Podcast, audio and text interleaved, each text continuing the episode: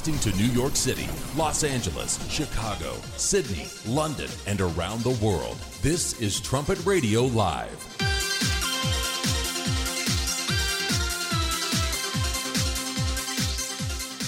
Thanks for joining us here on Trumpet Radio Live on 101.3 KPCG online. We're at kpcg.fm and thetrumpet.com. Coming up on today's program, a few headlines to look at, including an interesting study about noise. There's a lot of noise around. It's amazing how much noise there is and how much it uh, does affect people in cities and other places. We're going to take a look at that and the importance of getting away from that noise and being able to uh, think and meditate a little bit.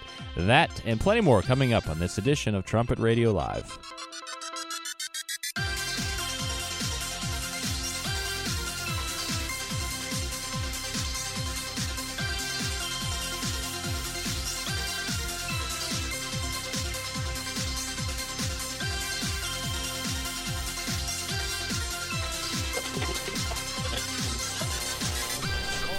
This is Trumpet Radio Live. Thanks for joining us here on Trumpet Radio Live. We're at 101.3 KPCG, and we're online at kpcg.fm and have a live link at thetrumpet.com. If you'd like to follow us on Twitter, you can do that at kpcg.fm. And any emails you'd like to send, send those to comments at kpcg.fm. We're happy to look at those. Dwight Falk and Grant Turgeon with you here today. I was uh, just before we came on the air. Um, I was I looked. I was looking at some headlines, and there's a story about uh, allergies, which I don't think I have any. But when I was reading it, then I started sneezing. so now I've got this like a little bit of this cough thing going on, and um, I, power of suggestion maybe. well, sometimes those things can get in your head. They just become a mental plague on you if you read read the wrong thing at the wrong time. That's why, yeah, Web WebMD is. Uh, they should change the name of it to like, "Do you want to have a really bad day?" Look up your symptoms on WebMD. There have been so many jokes, like just online or on shows and all these things about WebMD because of how extreme the symptoms can be sometimes. Oh, any symptom you have, you're probably dying like very soon. you never see anything, and they say, "Ah, it's probably no big deal."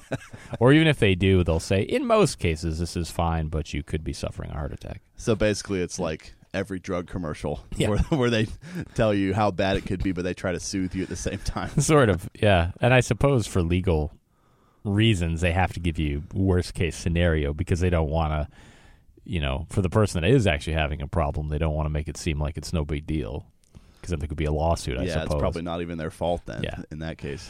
So uh, anyway, I'll try not to uh, sneeze on the listening audience uh, today. um, we have some headlines to look at. Um, I at the beginning of the show after uh, the Oklahoma City Thunder have lost, particularly a playoff game, I feel like I should give Grant a little time to just express his Well, feelings. I have to also add my baseball team got crushed by the Chicago White Sox last night. A White Sox fan told me to mention it 10, 10 to 4. So it was a bad night all around for all of my teams, which. I'm pretty much used to at this point because one of my team's ever really that good. Wow. So uh, a, a White Sox fan wanted to make sure that uh, you mentioned it on I air. did it. A public. He's uh, probably rejoicing that I actually did it. what's your baseball team? Seattle Mariners. Oh, of course. Yes. Yeah. Yep. So uh, actually, the first seven White Sox players got hits in that game last night. Wow. Which I haven't even heard of before. Yeah, there was a interesting stat from a, a couple days ago where one of the one of the uh, players, I can't remember what team, but he uh, faced 21 pitches in an at bat. Oh yeah, it took 13 minutes. Yeah. I think it was a player for the San Francisco Giants. Okay, Yeah. I was telling my son about that, uh, and I said, you know, if as a pitcher, if you can, or as a hitter, if you can get that many pitches thrown to you, even if you don't get on base, you've won because you're just going to wear that pitcher down, keep fouling them off. That's true, and uh, I've I've been in an at bat like that before, and you get so much more confidence every time you foul it off. Mm-hmm. Like you start to get the impression that like no matter what this guy throws, you're not going to swing and miss. You're on to everything he's throwing. But I ended up lining out to center field, so it, it didn't pay off. But there was actually one foul ball where I hit it into the third base dugout. I swung late. I'm left-handed. I swung late, and it drilled a guy right in the chest. Like one of the guys mm. standing up there in the dugout hit him really hard. I, I thought he was going to get hurt, but he kind of just absorbed it. Oh, good, because that Yeah. can be bad. Yeah, my son last night he was playing in a baseball game and he um he had uh, his first ever stinger. Uh, he hit the ball and uh, it hit a weird part of the bat and he got a hit and he got on base, but his his arm went completely numb immediately, and so he was pretty uh, scared about that. It's a weird feeling if you've ever had one of those because you feel like your arm just disappeared. Yeah, it's actually way worse if you if you do it in cold weather. Like it doesn't go away the rest of the game. Yeah. Like, you could be playing for two more hours and you'll still feel like you ha- got nerve damage or something. That's what it feels like. Yeah, it happened only one time to me. Somebody passed a basketball to me, and it hit me. I wasn't looking at it. Maybe it was a deflection, and it hit me in the back of the elbow. Mm. And my arm immediately, like, I felt like it disappeared. And it scares you. You're like, It what is just happened? Really scary. Did my arm just die? But it came back. It came back. I have function of it now. So, uh, but anyway, uh, yeah. And then of course the Thunder lost. Too, yeah, so- I was sorry. That was a bit of a tangent. Thunder lost. Um, it was a very, I guess, aggressive type of a game. The teams clearly at this point just really don't like each Mhm. other. Seven technical fouls, one ejection. Uh, I don't know. Just the the Jazz are slowly becoming a little bit more unlikable. Like Ricky Rubio has mastered the flop, and so he kept drawing a lot of fouls that way. And then Joe Ingles, I don't know if you've seen him, but he looks like a he looks like a math teacher or Yeah. a, a bar owner. I've heard, Yeah. like, or a Best Buy employee. He's just Yeah. a he's just a typical guy out there, but he just happens to be awesome at basketball, and uh, he. Has this way of playing defense where he just glues himself to the side of Paul George at all times, even if they're just walking down the court, or even if it's after a whistle and the game's not even being played at that second, he's just stuck to him. Yeah. And his face is about a centimeter away from Paul George's face. And he just apparently is almost always allowed to get away with that. You know, it's one thing I've I've watched a lot of uh, basketball over the years and played a fair bit, and I ne- the one thing I never understand about the NBA, and in particular, like in the playoffs where the the, the intensity gets ramped up, is on the defensive side. Like how how can people just hug each? Like you'll see defenders hug, Yeah. and I think I'm like, how can you do that? How is that allowed? But then, as we were talking about before, and I know this is every fan's um, irritation, that'll go on, and then somebody will there'll be a minor something, and they're like, oh, foul.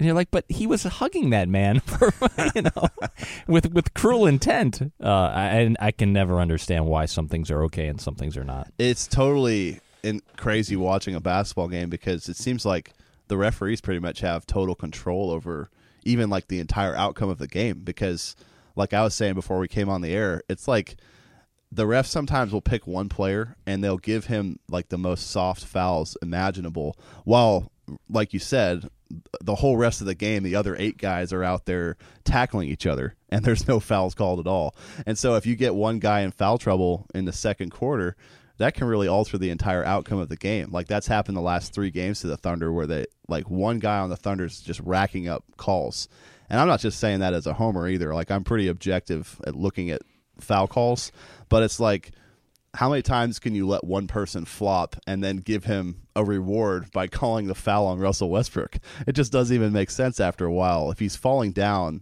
due to a slight breeze, just stop calling it and maybe he'll stop doing it. I, I'm uh, I'd love to reach out to an official and see if I could get get a NBA official to talk to me. Just to, I just want to get behind the curtain and be like, okay, what are you guys looking at? I know. what are you guys seeing here? But uh, anyway, it's uh, interesting, and they, they like that drama because they make a lot of money selling their uh, selling the uh, tickets and the, the TV time, and the the ratings have been way up for the NBA. So they, they like to have a lot of drama. If they can get a little bit of drama going, then that's uh, that helps them.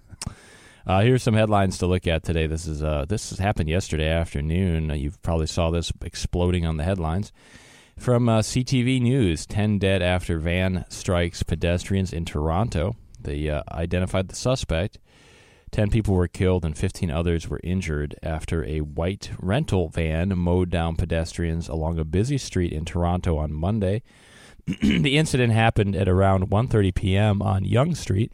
Excuse me and uh, at Finch Avenue and ending near Sheppard Avenue, about two kilometers away. So he, he really went on a rampage there. Police officer arrested a male suspect without firing a single shot. Uh, the Toronto police uh, identified the suspect as Alek uh, Minassian, 25 of Richmond Hill, Ontario. Neighbors said that they'd seen him out running. The guy kind of kept to himself typically. Uh, one former classmate said he struggled with mental illness.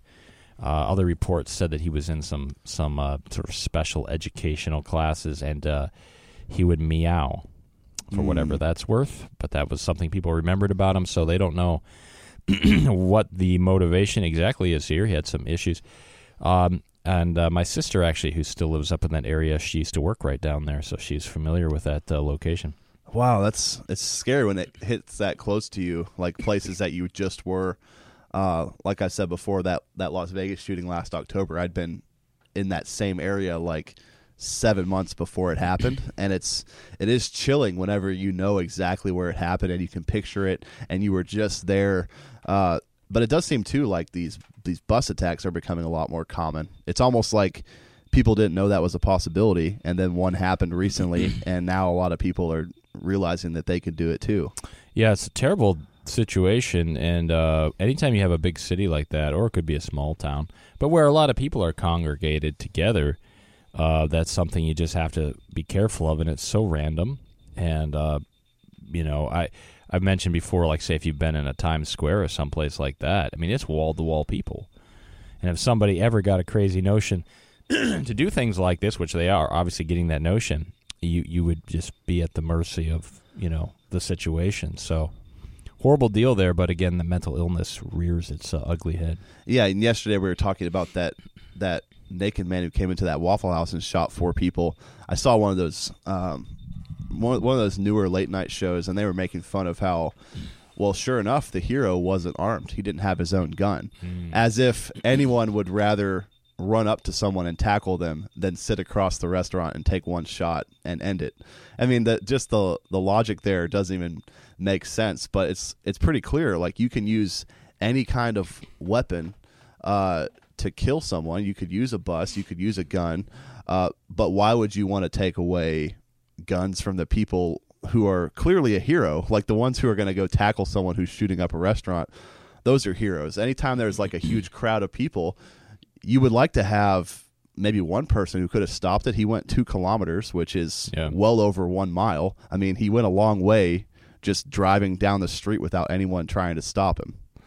Yeah, and there's really probably nothing they could have done to stop him other than to shoot him. Exactly. Unfortunately, I mean, he's driving a van. What do you, what else do you do? Jump in front of it? I mean, that's not going to work. shoot out the tires or, or him or so I don't know, but terrible situation there, and it's interesting too. I mean, they don't they don't know exactly what the motivation is, but um, it, it is amazing to me how it just drops off the headlines so quickly. Like it's not even almost it's, it's almost not even a top story today anymore, and it's not like anything else has happened that is more major. But these things, unfortunately, are pretty common now. But you just think back to say, you know, well, pre 9/11 especially, but but even just a few years ago, you know, you're talking about you're talking about a major city in Canada, Toronto, and a and a guy driving a van and killing ten people. I mean that like that would be uh, the headlines for a week, but it's kind of uh, I guess we're numb to it now or something. Well, it's easy to forget there used to be slow news days. There aren't ever slow news days anymore.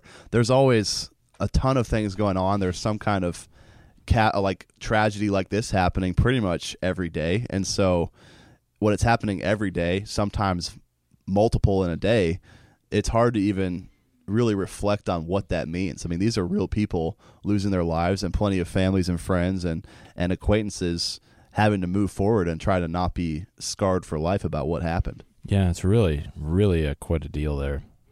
Here's uh, some news from Baltimore. Um, they're having their problems as well. Violent April breaks brief peace in Baltimore. They had 29 killings in the past three weeks. There was a little bit of time where there weren't as many, and they thought maybe it was improving. They, they went 12 days without a killing in February. Uh, declining street violence in March, and then there was optimism around a new police commissioner. And after a three year spike in violent crime, a long and bloody siege that brought Baltimore international attention, the city seemed finally to be heading toward some sort of peace anyway. And then April came. Someone executed a mother and daughter inside their house. Stray gunfire killed a 65 year old woman on her porch. A wanton shooter wounded a 69 year old man outside his home. Baltimore police counted 17 killings last month, 29 within the past three weeks. For Baltimoreans uh, and for the officials charged with keeping them safe, a familiar dread is returning. So, more violence and killing in Baltimore. Uh, there are people that are charged with keeping them safe, police officers, but yet there's all this anti police sentiment that's out there as well. And it was interesting too because this article said that police are asking anyone with information about some of these crimes to contact the homicide detectives. Well, because of all the anti-police rhetoric that's out there, two things, three things are happening. One, violence towards the police. Two, less people wanting to be police. And number three, people won't cooperate with officers anymore. Hmm. So they said, hey, you know, if you have information, let us know. But nobody talks to them because of all the anti-police sentiment. Well, yeah, that's a huge increase too. 17 killings in March and now 29, and April's not even over yet. Uh, I guess people could easily say it dropped off for a little bit. Maybe we have some hope, but why would it change long term in a place like Baltimore? Those reasons that you just mentioned, they're all still there. I mean, there are still there's still rhetoric all the time in the media on the left in this country where the police are at fault. Anytime there's a, a, question about who's at fault, it's not the criminal who was shot, it's always the police. And when you have that kind of statement being put out there all the time, it's going to naturally have that kind of effect. Uh, it's so easy to see why that's one of the core communist strategies too. Anytime they want to destabilize a nation, they start to undermine the police force, steal the police force's power, make sure that the police are actually afraid to act. Because look at look at what it has done to some of these cities where they're pretty much third world pockets within a first world country. Yeah, Baltimore. you remember they let they gave them the protesters space to protest there a few years space back. to destroy. Space to destroy. and since then, there's been an additional hundred murders per year in Baltimore each of the three years since. so it really is uh, not getting better, and and like they say in this write up too, they there's this new uh, police uh, commissioner, and they thought, well, maybe that'll improve things. I think he's from the area. But last week uh, we mentioned that he was at a hip hop concert and he got on the stage. This is the police commissioner. I think it was the mayor as well, and he apologized to the audience for 200 years of policing and all the, the things that they've done and hurt hurt people. And uh, people in the audience, some of them cheered, but a lot of them uh, swore at him, and many yelled, "Get get the cops off the stage!" So here he is apologizing, which he shouldn't do because there's nothing to apologize for. And uh, and this anti-police sentiment is just going crazy. And so the police are now saying, "Please help us to, you know, catch these killers." You know, good luck. Nobody wants to talk to the police. Yeah, I mean, it, it just shows you too, uh, and we've been talking about this on a national level as well.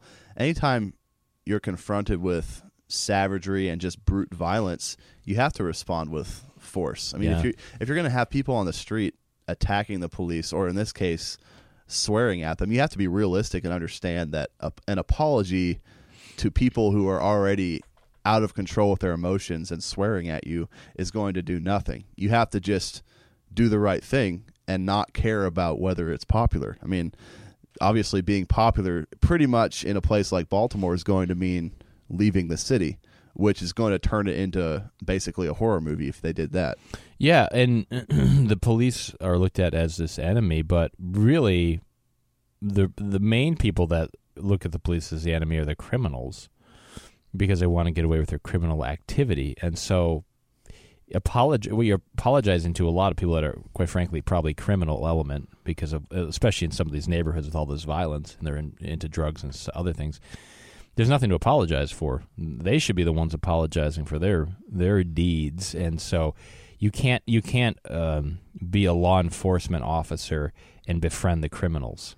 It just doesn't work because either you're going to allow activity to go on, or you're going to not be their friend because you're going to have to arrest them and take them in. And, and so, with all these murders in Baltimore, the officers said, "Well, let's go serve some of those warrants that we got sitting around." So they've gone to pick up some of the criminals. Now, maybe, maybe go serve those a little earlier before they kill somebody. Yeah, I mean that's that's just one of those cases where you have to actually step up and prioritize safety over people's feelings. I mean, the the sentiment right now is sadly, uh, and I even saw this in a supposedly a comedy show recently. It's like if a police officer stops a minority right now, and it turns out that minority wasn't committing a crime, then that's cause for mass outrage. Even if it just took two minutes to explain respectfully that there was no crime taking place, that for some reason that's such an injustice. And then there's all this misdirected anger at the police. What about the anger toward the criminals? The criminals are the ones who make the police have to step out and and make a stop once in a while. They have to check out people who look suspicious because if you have so many criminals hanging out in the same areas who are actually committing crimes, it only makes sense to then check people in certain areas or check people who look a certain way if the vast majority of the criminals look that way. That's just common sense. But why would you get mad at the police for doing their jobs when really it's the criminal's fault you got stopped? It's not the police's fault for doing their job, it's the criminal's fault because they look like you or they're in that same area committing the same crimes that the police suspected you of. Yeah, if you're if you're living in a you know rough neighborhood uh, and you're not committing crimes, I would I would want a greater police presence, and I wouldn't mind being you know stopped occasionally just to see if everything's okay and yeah it is and then they'd probably get to know you and they're like well that that you know that person's not into this stuff they would get to know it over time but Right. but you would want the presence there because if they leave then the the criminals just take over Well, yeah, because if you think about a situation like that, I think we've all been stopped by the police at some point. I mean, it, whether it's on the street or if we've been driving on the road, whatever it is. And what does it take? It takes maybe five minutes, 10 minutes tops. Yep. And they check out your background and then they move on. So if you have not committed any crimes, there's nothing to fear. They're not going to just abuse you. I mean, that's not even realistic. I mean, it's so so rare. It's like more likely for you to get struck by lightning than it is to get killed by a police officer. But if you're just nice to the police, I don't think there's too much to worry about. If you're not committing crimes, there's not too much to worry about. The only thing you lose is a few minutes of your time. You're not getting hurt, you're not getting robbed, you're not getting killed by police as long as you're just respectful and keeping the law. Yeah. So Baltimore is they um, continuing to have some issues there. Here's another story, sort of related to uh, cities, but it's a different sort of attack, but something that uh, I think cities are thinking about. This is from Engadget. Atlanta spends more than two million dollars to recover from ransomware attack. Last month, Atlanta city government was hit with a ransomware attack that caused courthouse documents and services like payment processing to become inaccessible. That's no good if you want to get a payment. The ransom demand was approximately fifty-one thousand dollars. That's pretty specific. Why not fifty thousand? Why fifty-one? But according to the city's Department of Procurement, Atlanta has spent much more than that on efforts to rectify the situation because they don't want to pay the ransom and give in, obviously, to the people. Uh, this says it appears that firms SecureWorks and Ernst Young were paid six hundred fifty thousand and six hundred thousand, respectively, for emergency services, while uh, Edelman was paid fifty thousand for crisis communication services. Overall, the funds seemingly applied to the ransomware attack response add up to approximately two point seven million dollars. So cities have things that they need to do. They have programs online, and it could be more serious. I mean, it could be you know a power grid or something. But anyway, it just shows you that cities as an entity are susceptible to attacks, whether it's ransomware or hacking or something.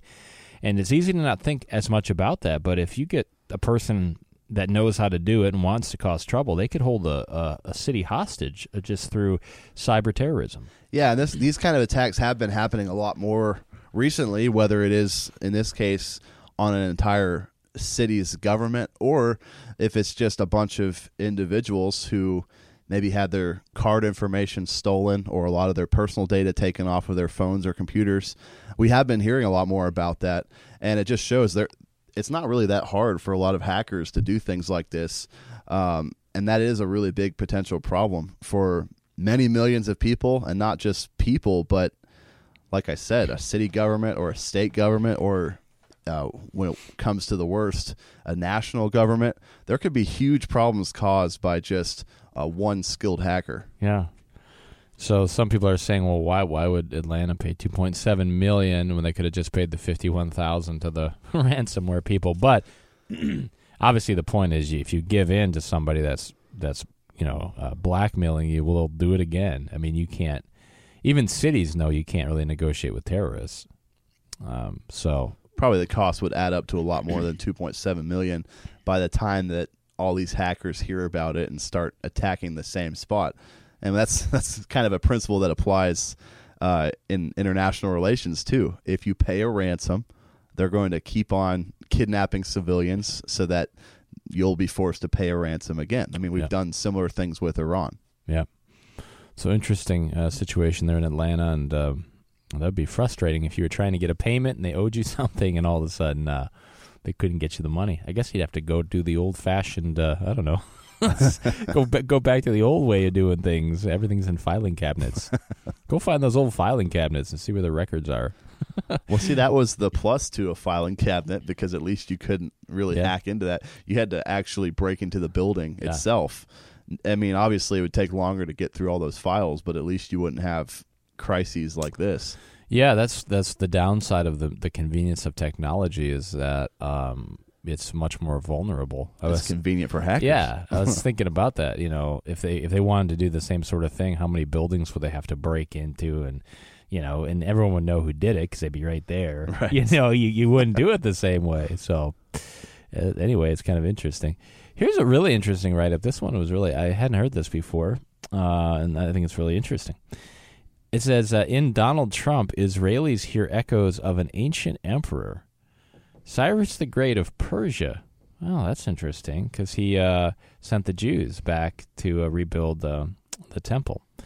Cyrus II of Persia, it says, founded one of the greatest empires in history and uh, promulgated what is believed to be the world's first declaration of human rights and is a national hero in Iran.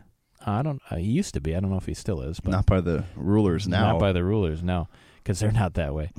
it says, and uh, ever since last December, when the United States recognized Jerusalem as the capital of Israel and made plans to relocate the U.S. embassy there, prominent Israelis have explicitly compared Donald Trump to the ruler who has gone down in history as Cyrus the Great.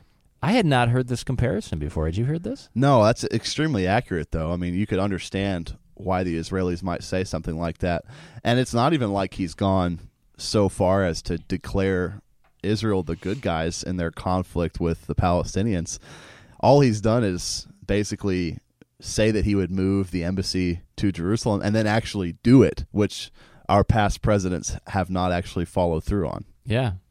They say this comparison of President Trump and Cyrus the Great was made explicitly by Israel's Prime Minister Benjamin Netanyahu during his first visit to Washington last month. Or sorry, his visit to Washington last month. He says, I want to tell you that the Jewish people have a long memory, so we remember the proclamation of the great king, Cyrus the Great, Netanyahu said at the White House. And we remember how a few weeks ago President Donald J. Trump recognized Jerusalem as Israel's capital.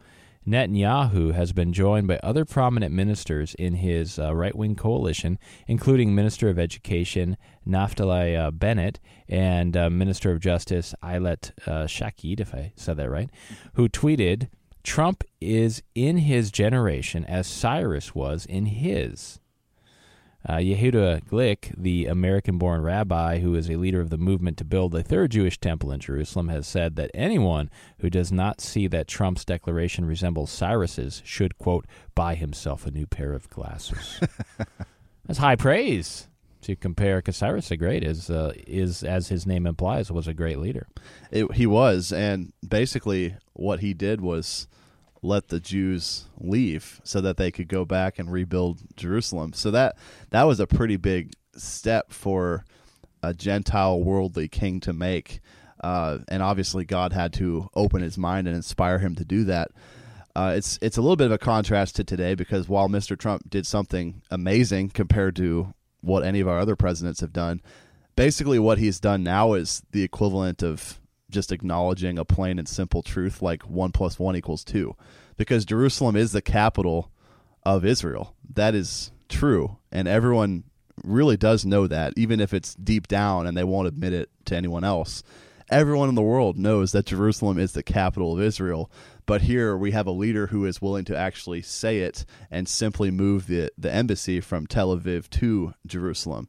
Uh, it's it's interesting how just doing something that is obviously right and doesn't actually take a whole lot of sacrifice in this case could then make someone a hero because because look at what everyone else is doing where everyone else in the world seems to be just trying to crucify Israel. They're trying to they're trying to put all the pressure on Israel to basically take away their national sovereignty and if they did that, then obviously the Palestinians would push them into the Mediterranean, like they always say. Mm. It's just it is it is crazy just to look at this. It's a common sense move by our president, but it it stands out so much just because everyone else has lost common sense. Yeah, that's a great point.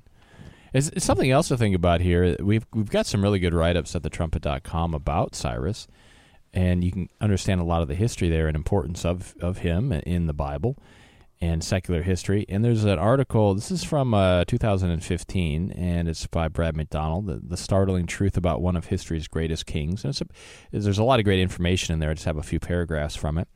But he says, Why would God prophesy the life and accomplishments of a Persian king 150 years before his birth? And he goes into how you can prove that from the Bible. But he says the answer to that question is the theme of Isaiah 44 through 46. In Isaiah 45 3, God says, And I will give you, talking to Cyrus, uh, the treasures of darkness and hidden riches of secret places, that you may know that I, the uh, eternal, which call you by your name, am the God of Israel. And so Mr. Macdonald writes here that God makes the purpose of this prophecy abundantly clear. The life and work of King Cyrus prove the existence of God. And he says Cyrus himself understood this and then it quotes Ezra 1 and verse 2, where it says, Thus says Cyrus, king of Persia, the eternal God of heaven has given me all the kingdoms of the earth, and he has charged me to build him a house at Jerusalem, which is in Judah. He says, This great this great king knew God existed, and he knew that God reigned supreme in the world of man. And so when you look at the history of Cyrus, and it's a really good history to look at, uh, it does, as is pointed out in this article, it proves God's existence and God's plan. And so, you know, you have to think about world leaders. Does God set up world leaders? Does he put them in power? Does he have a plan for them? Well, the Bible indicates that yes. Nobody rules unless God's okay with it. Not to say that, you know, he may just allow it in some cases, but in some cases it's specific. And so, you know, what about our current leaders? Is is there anything in the Bible that, you know, indicates what they might be doing, what, what God's plan is, those types of things. Obviously, they're not named as their modern name. You're not going to find their name in the Bible. But what about the office, and what about the the the uh, the prophecies about that? Um, that's something to consider when you think about the modern leaders today. What what is God doing with them? That's true, and there is a kind of a movement even among a lot of Christians that that basically God doesn't care that much about what's going on on Earth. Like he created us, and now he's just sitting back and watching, kind of minding his own business. But that doesn't really make sense because the whole universe has proven to us, uh, all of science has proven to us that there is no life outside of what's on Earth. So there's just this one planet. And so it's not like God has his at- attention divided between billions of different planets and all the life forms that are out there. It's only here and we have a great purpose to become God one day. So obviously, He cares a lot about what's happening on this earth. And like you said, some leaders, if they're really evil, like Hitler or Stalin, He might just let them rule. It's not like He put them in place, but other ones, other ones who serve a good purpose, He actually does install. And a lot of prophecies depend on certain leaders doing certain things, and God is totally in charge of that.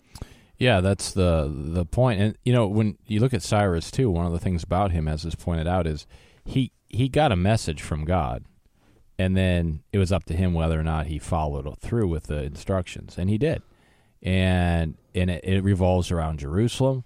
You know, it revolves around uh, the dynasty of David, the throne of David.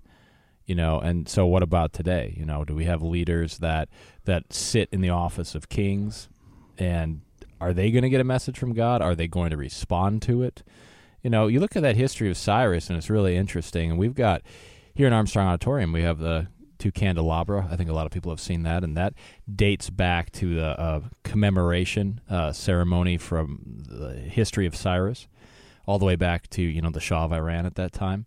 There's a lot of history there, and when you look at Jerusalem and Judah and that history, um, there's a lot of connection between what's going on at Armstrong College and what's going on over there. So when you start talking about Cyrus and Kings and Judah, you really have to start to look at the work that's happening at the trumpet.com and at Armstrong Auditorium and the, and the archaeology and the Watch Jerusalem. And so it is interesting when you see news reports about modern day rulers and about Cyrus and about Jerusalem.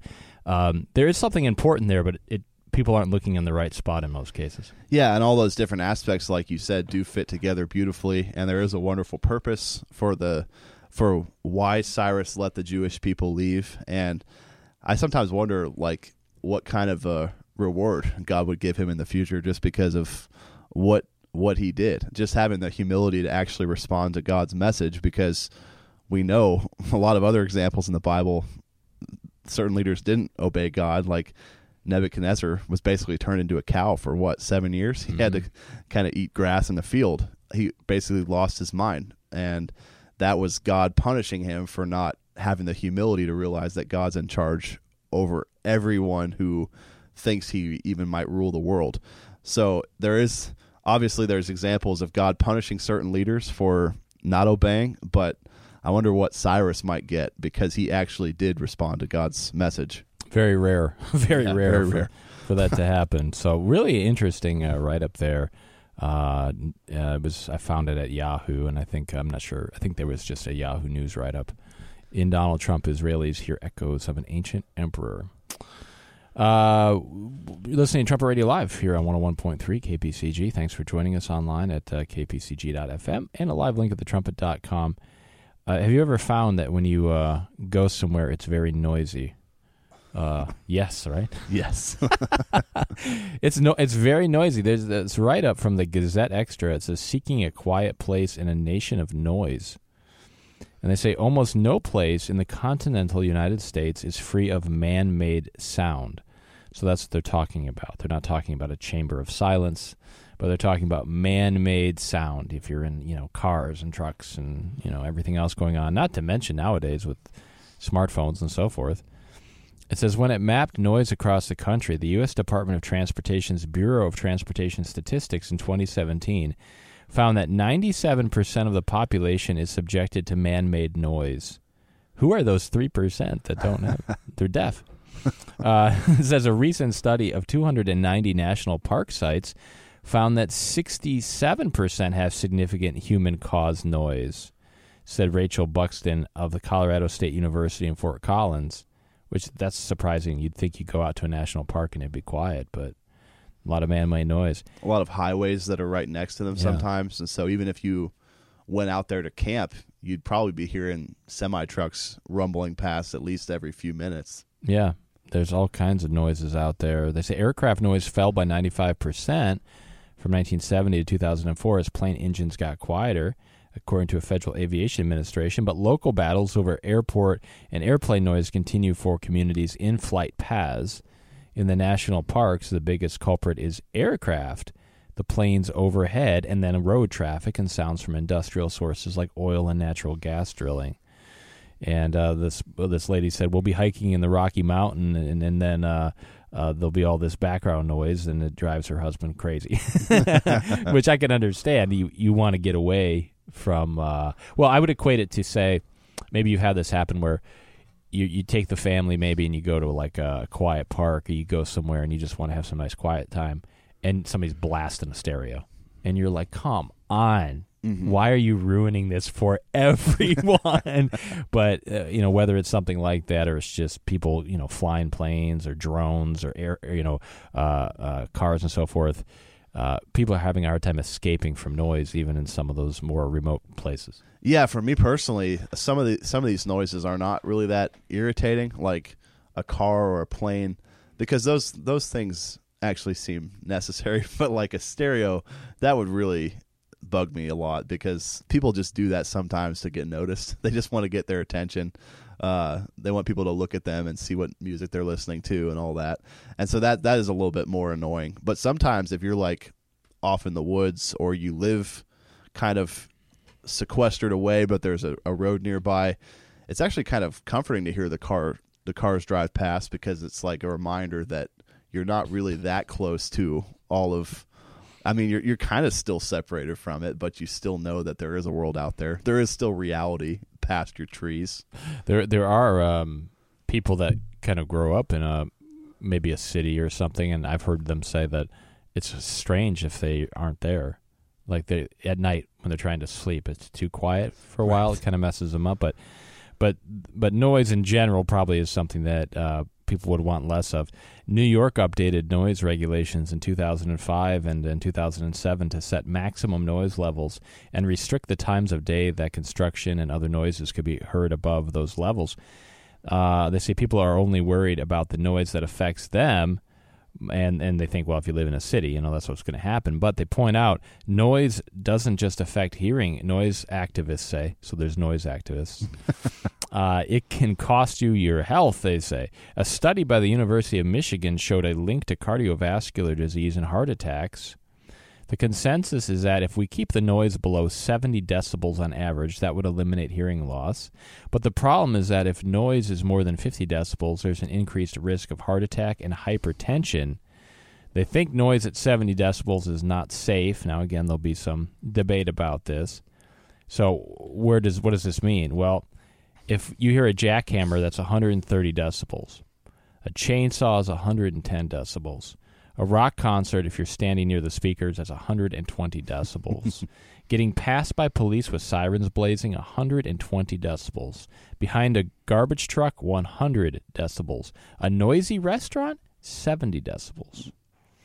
So it gives you some idea of, of what we're dealing with. And of course, if you've ever operated a chainsaw or something, you know that it'd be wise to wear hearing protection because those things are loud and jackhammers and other things like that. And we've all been in that situation where a police car screamed by us or a fire truck, and it's gets your attention like it's designed to.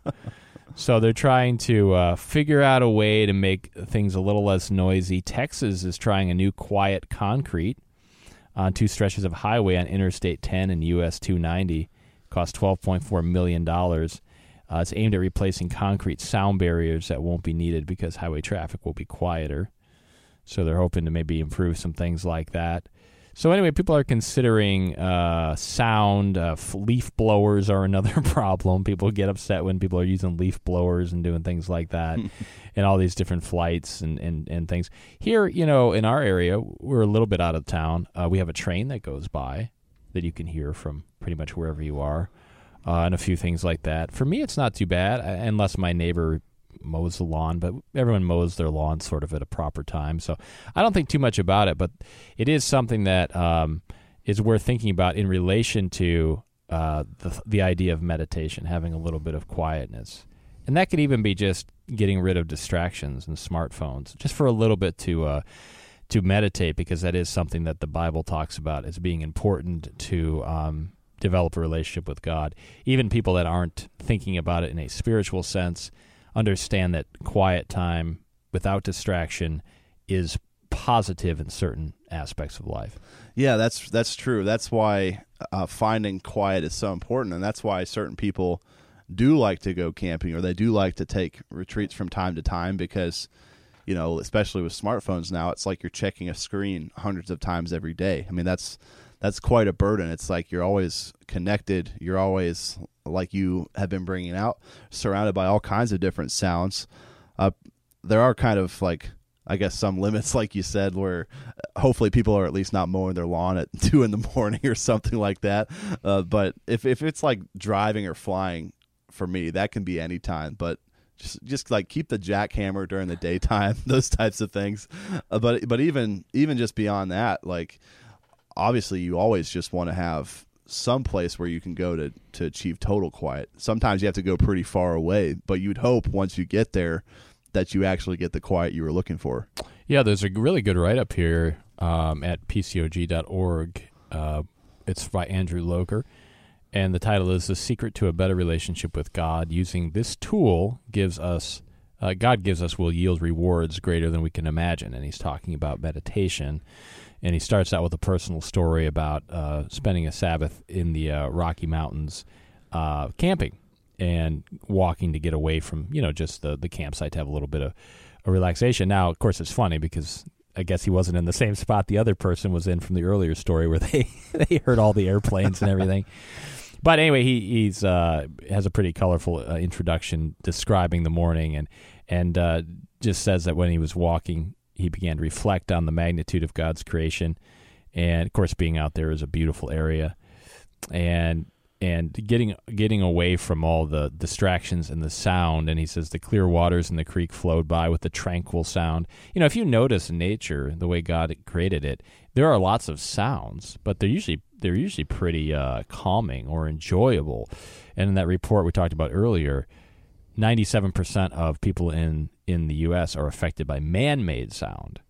And so sounds great. We all are thankful for sound, but it's just being able to get away from some of that man-made sound and distraction and have some time to spend time meditating and thinking about other things um, in this case thinking about god and he gives a few examples about uh, just different things that you can meditate on but uh, it's hard to do it when you know if a TV's blaring and or you know something else is going on that's that's uh, taking your attention away.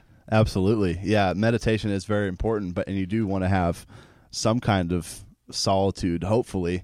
Uh, and and like he said here, like if you can get out in nature, sometimes that is really one of the best ways to do it. Because sometimes if you're at home, obviously, uh, we all have families or a lot of work to be done, and people are going to be calling us and things like that. Uh, but if you could just take a walk, even sometimes, uh, and get away, that that does help a lot. Yeah, and one of the I think important things if if uh, you're going to be effective at meditating and having that type of time is uh, getting up early enough to do it in a lot of cases and like you mentioned especially as you have a family because if you can't um, get up before the kids, good luck, because they're uh, they have needs and wants. it's hard, it's hard to focus when they're trying to whisper in your ear about cereal or something. Like, Did you just give me give me a second here? It's their first thought when they wake up. Yeah. They have to have that cereal. Where's the cereal act? We have cereal. it's interesting too, like these uh, these these studies showing how irritated people get by all these man-made sounds. It just serves as further proof of just the way that God would probably want us to live, where we're more spread out. We're not compacted into cities like is so often the case. We have maybe our own plot of land. We're able to uh, enjoy some peace and quiet. Obviously, in the future, hopefully, people are more considerate of others as well, and, and not not so much only concerned with themselves.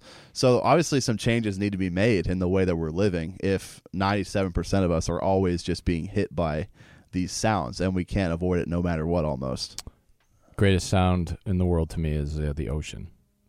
Just you know, sometimes you'll if you go to a beach and you'll see like somebody that's uh, done well for themselves. They have a nice big house there overlooking the beach, and you think, boy, if you just open the windows, just hear that sound. I mean, that's why they make recordings of those things to try to you know pacify people. But those are great, great sounds, and uh, uh, some of the things that um, are good to meditate on, if you can find some quiet, get away from all those distractions, are laid out here in this article. And uh, he talks about, uh, again, this is from PCOG.org, the secret to a better relationship with God. Talking about meditation, and it and uh, it talks about King David's example, and he would, you know, he posed the question in Psalm eight there uh, about when I consider the heavens and the work of your fingers and the moon and the stars which you have ordained you know, what is man? That's a very famous passage. But he needed time to think about that. You know, you need time, and he was out there with the sheep in the field, and that was part of his uh, job. But it's peaceful and quiet at the time. But you need you need time like that to stop and reflect on things and to think on things, and in this case, meditate on things.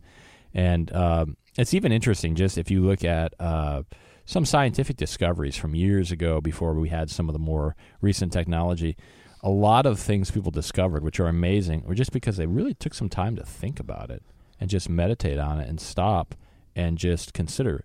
And if if there's constant distraction from people and noise and all those things, it, it's just hard to to really marshal your thoughts in a specific direction for a extended period of time. And that's probably why the average person 100 years ago or 200 years ago is probably more capable than we are now because they were cap- they were able to just clear their thoughts or clear their head and then just focus on their thoughts.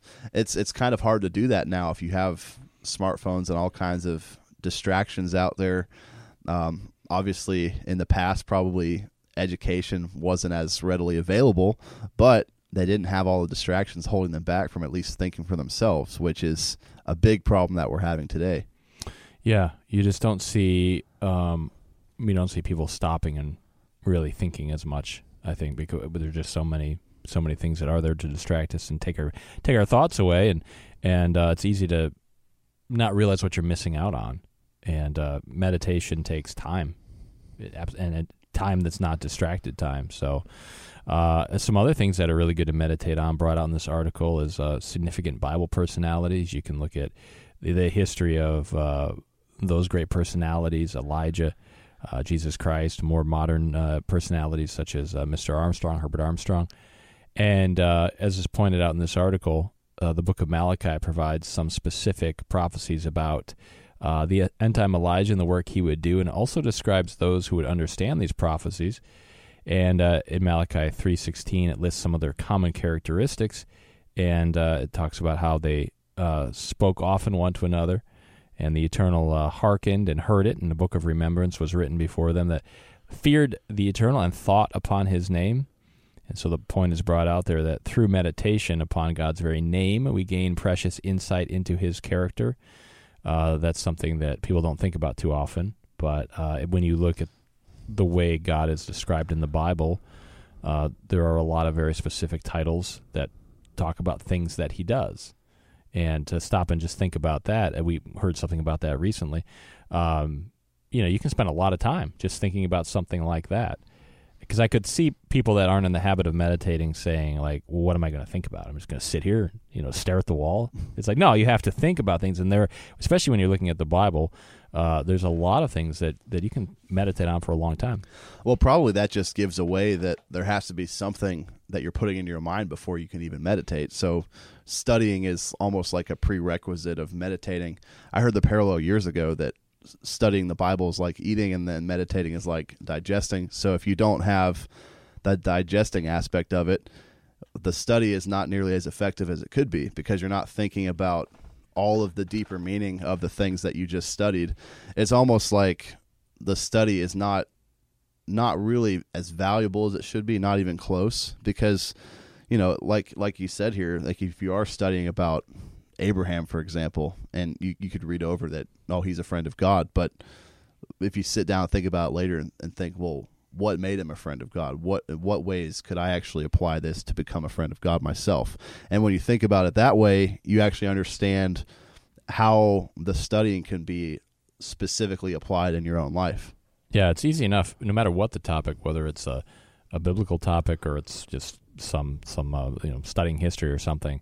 Very easy to just read over something and go your way and and don't retain a whole lot of it. You know, um, I I find that uh, if I'm working with my kids and studying something for school, and we'll I'll ask them the question and they're not sure on the answer, and then I'll give it to them. They're like, okay.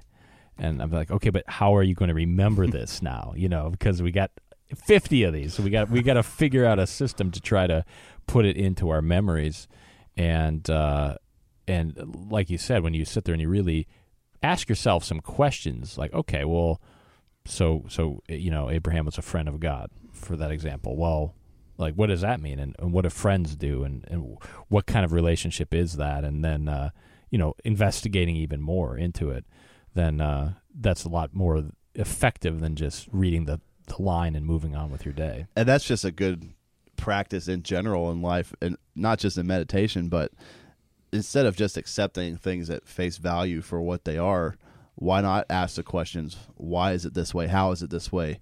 Uh, are there ways to copy this if it's a good thing or avoid it if it's a bad thing? You know, what are the ramifications of it? think about really what it means, and so that if someone asked you the question, like prepare it, prepare that way. Like if someone asked you a question about a certain subject that you had just read about, well, how would you answer that question? Because if you can't answer the question, what's the good of, of even reading it in the first place? It's like you didn't even comprehend any of it. Right. And then, too, I think you find in conversations with people that, you know, you can tell somebody's thought about something because there's more depth to their thought on it as opposed to just the surface sort of answer. Um, and uh, the final section brought out in this article here, this uh, it's from the PCOG.org website, The Secret to a Better Relationship with God. You can read it there for free. Um, but it talks about meditating on the law, which um, oh, that's not a bad word. though sometimes it could seem that way with law. But uh, meditate on the law, and, and really, there's a positive, very very positive. The law is mostly positive. I mean, we tend to think of like the punishment for breaking the law, but the law is very positive. I mean, even if you think about man's laws, well, what's positive about you know uh, not being allowed to uh, go in and take whatever you want out of a store?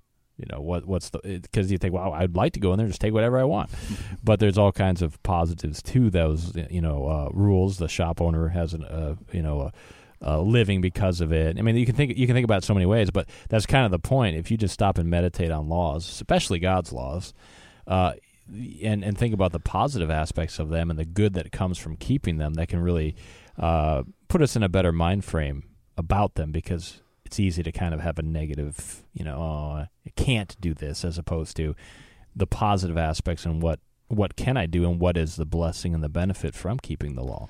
Yeah, that's right. And like you said, with that example of the possibility of robbing a store and why should you be stopped from doing that on a physical level?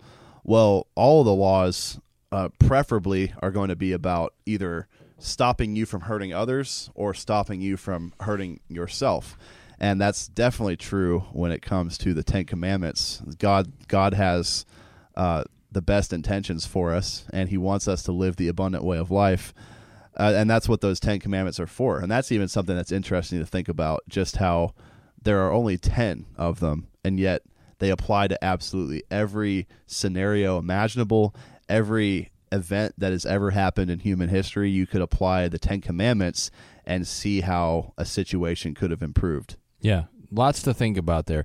It's a great write up, pcog.org, The Secret to a Better Relationship with God, uh, talking about meditation. And of course, uh, part of it is uh, getting away from an excess of man made noise as much as possible. Try to keep it below 50 decibels. What is our show? 49 decibels. I, we'll whisper. We'll whisper in the future. Uh, that's all the time we have for today here on this edition of Trumpet Radio Live. Thanks for spending some of your day with us. Key David program, Trumpet Daily Radio Show. Those are on the way. Make sure you listen for that. For Grant Turgeon and myself, Dwight Falk. Have a great rest of your day. We'll talk to you tomorrow.